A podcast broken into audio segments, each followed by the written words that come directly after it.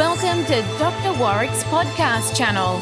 Warwick is a practicing cardiologist and author with a passion for improving care by helping patients understand their heart health through education. Warwick believes educated patients get the best health care. Discover and understand the latest approaches and technology in heart care and how this might apply to you or someone you love.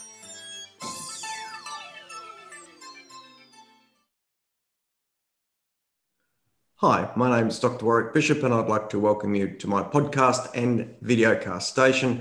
Today, I have the chance to interview Dr. Sandy Zalstein, who's an anaesthetist and a colleague, and I'm delighted to welcome you today, Sandy. How are you? I'm really good. Thank you, Warwick. Sandy, look, so many people go through surgery, and so often they're talking about what they're having done and the operation, but none of that can happen unless there's an anaesthetist there. Just in the most simple and practical terms, how do you define anesthetics for the patients who you're looking after through those procedures?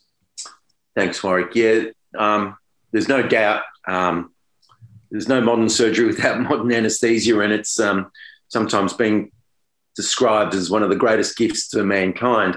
Um, obviously, after cardiology. Um, um, look, usually there's different. In simple terms, it's a couple of different things that anaesthetists do. Number one is we we um, make people to varying degrees, if you like, unaware of their environment. Um, number two is we make them comfortable. We take we address their pain needs. Um, uh, number three is we have uh, varying degrees of sleepiness, uh, and that's a, a, very traditional approach, and, and I guess increasingly now a more sophisticated view of what anaesthetists do is we look after you, we, we protect you, we keep you safe, we look after your vital bodily functions. And uh, increasingly, the modern sort of view of anaesthesia as it's evolved over the last little while is um, we uh, address your, uh, if you like, your chronic health conditions um, before, during, and after your surgery. So if you like, if you move from the, the traditional sleepiness, lack of awareness, and pain relief, and then now increasingly there's more and more things that anaesthetists are responsible for, as well as some technical things. You know, um, anaesthetists aren't just uh, limited to providing care in theatre. When um, when did anaesthesia really start? Has it been something that's been with us since the onset of surgery? I mean, we see cartoons of people biting on a on a, on a, on a, tight cloth and the, the surgeon operating out in uh, in the battlefield. But when did anaesthesia really? And, and, what started anaesthesia? Was it that ether, the sort of stuff over the face, or was it? Yeah, yeah. So um, I'm not an expert historian, but I'll have a crack, and I'm, I'm, i have some idea about it.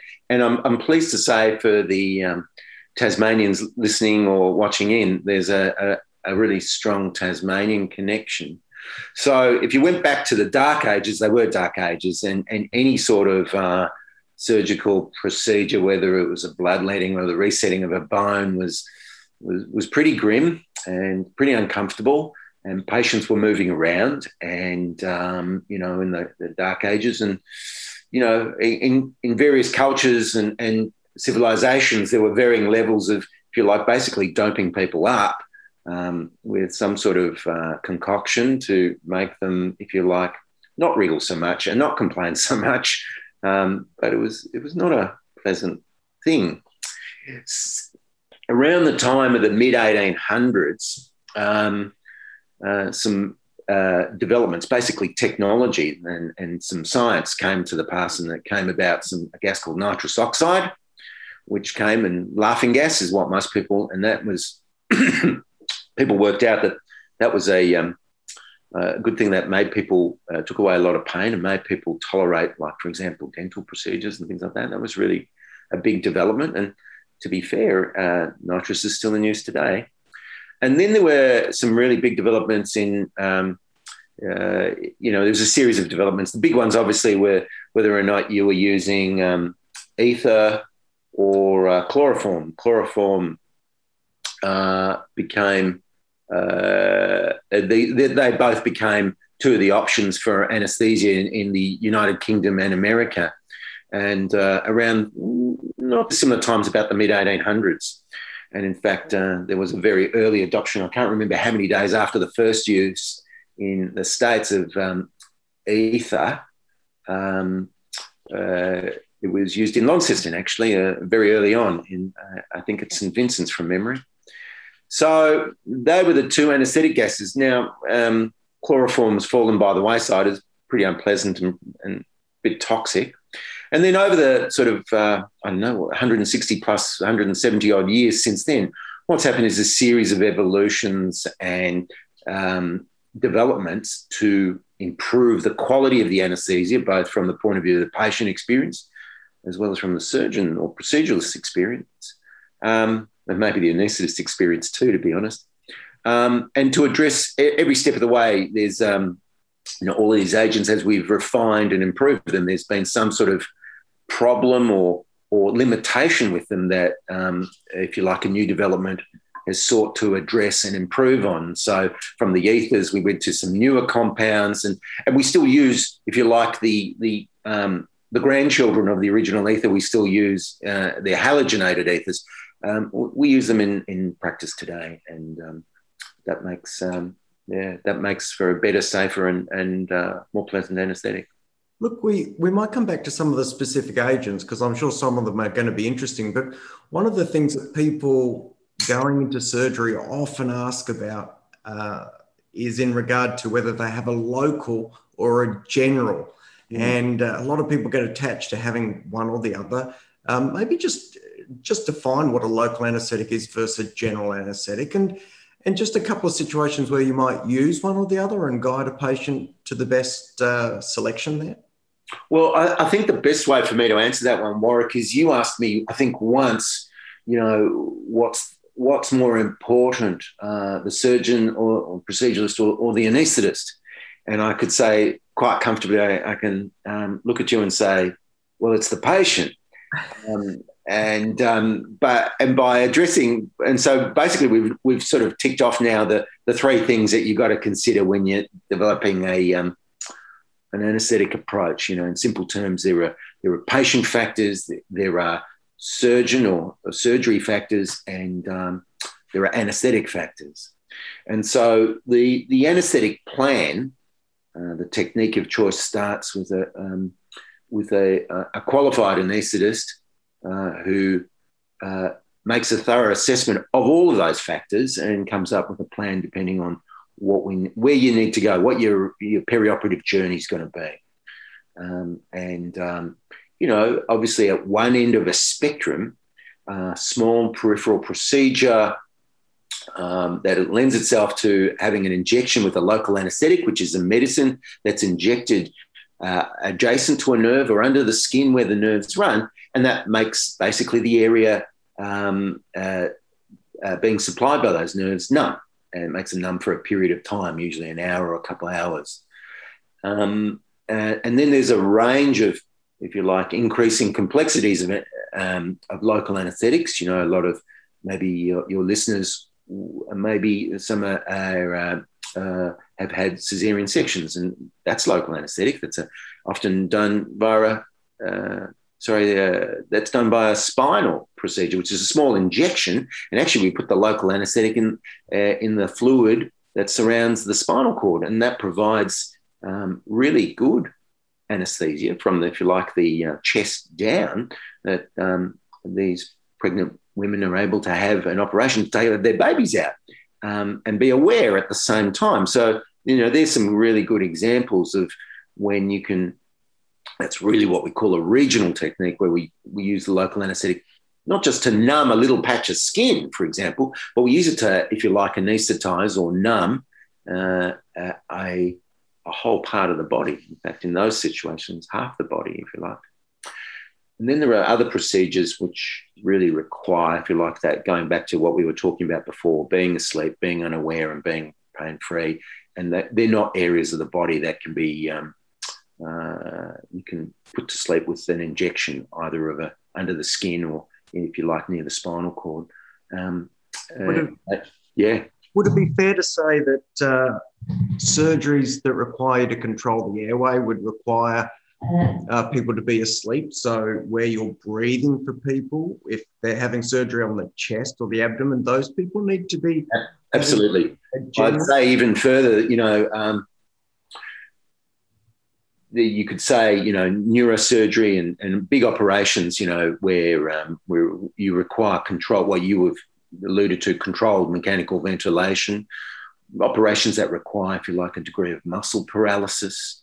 Um, they're the sorts of things that we, um, and, and ones that usually involve the, as you said, the, the big body cavities, the, the chest, abdominal, pelvis, um, but not exclusively. And what's really important to know is um, uh, sometimes we, in fact, increasingly, and, and it's often uh, viewed favorably, is to do a bit of both. Uh, oftentimes, for example, I, I, you know, I'm thinking of the surgical colleagues I work with. Um, it's pretty common for us to use a local anaesthetic or regional technique combined with a general anaesthetic to improve um, to improve their anaesthetic before, you know, during and after uh, surgery, in particular to give them some pain relief. And, um, and of course, I, I, really don't want to miss out on the point that, you know, um, one important category is sometimes uh, anaesthetists are just not doing either of those. Sometimes we're just providing expert sedation, and that's in a, with some monitored anaesthetic care, and that's an important part too. So, you know, anaesthetists, what we do is we assess, you know, um, we, we, we assess those patients' surgical and uh, anaesthetic factors and come up with uh, a plan that involves varying levels of those things. One of the things that um, patients raise with me is the difference between a local and a general. And often they think that a local is safer, perhaps. Mm. And my understanding as a cardiologist is if given the same procedure, in mm. general terms, the risks are pretty similar between a local and a general. And um, and there's not a huge deal of difference. Would that be a fair comment in a very general sense? I'm going to push back and say that there are definitely some patients uh, who we can safely give uh, some local anaesthetic to for small peripheral procedures. And um, whereas, uh, if you like, um, general anaesthesia would expose them to a variety of stresses and risks that uh, might be able to be avoided. Because you're right, general anaesthesia usually w- will involve some degree of uh, what we airway management, will involve some degree of uh, control of breathing, uh, and um, so there are some patient groups where we actively look to just give them a local use local anaesthetic if that's acceptable um, if that will get you the right uh, result, because for them it is safer. There's no doubt about it, and and it makes sense that you know if you could just put an injection under the skin, and you know if you've just got a little um, lesion or something, for example, on your skin, you just put some local in, and it gets, um, and the surgeon can take that out. Well, great. I mean, anesthesia, general anesthesia for well patients is incredibly safe in, in the modern era. Uh, it really is. But you know, with uh, uh, increasingly now the, the, the, modern problem for your, uh, if you like, your audience.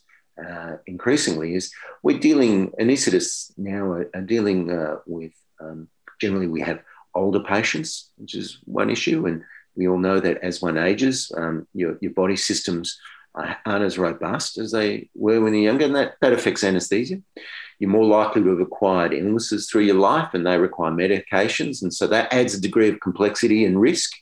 Uh, and, um, you know, the optimization of those is a really important thing. And that's where anaesthetists like to talk to cardiologists. Uh, that's pretty important to us. Um, we uh, increasingly uh, uh, having to deal with those sorts of issues. Um, so, you know, for some patients, if you like, at extremes of physiology, age, or pharmacology, um, sometimes for them, a local anaesthetic with some sedation might be, depending on the procedure, might be a really, really good approach.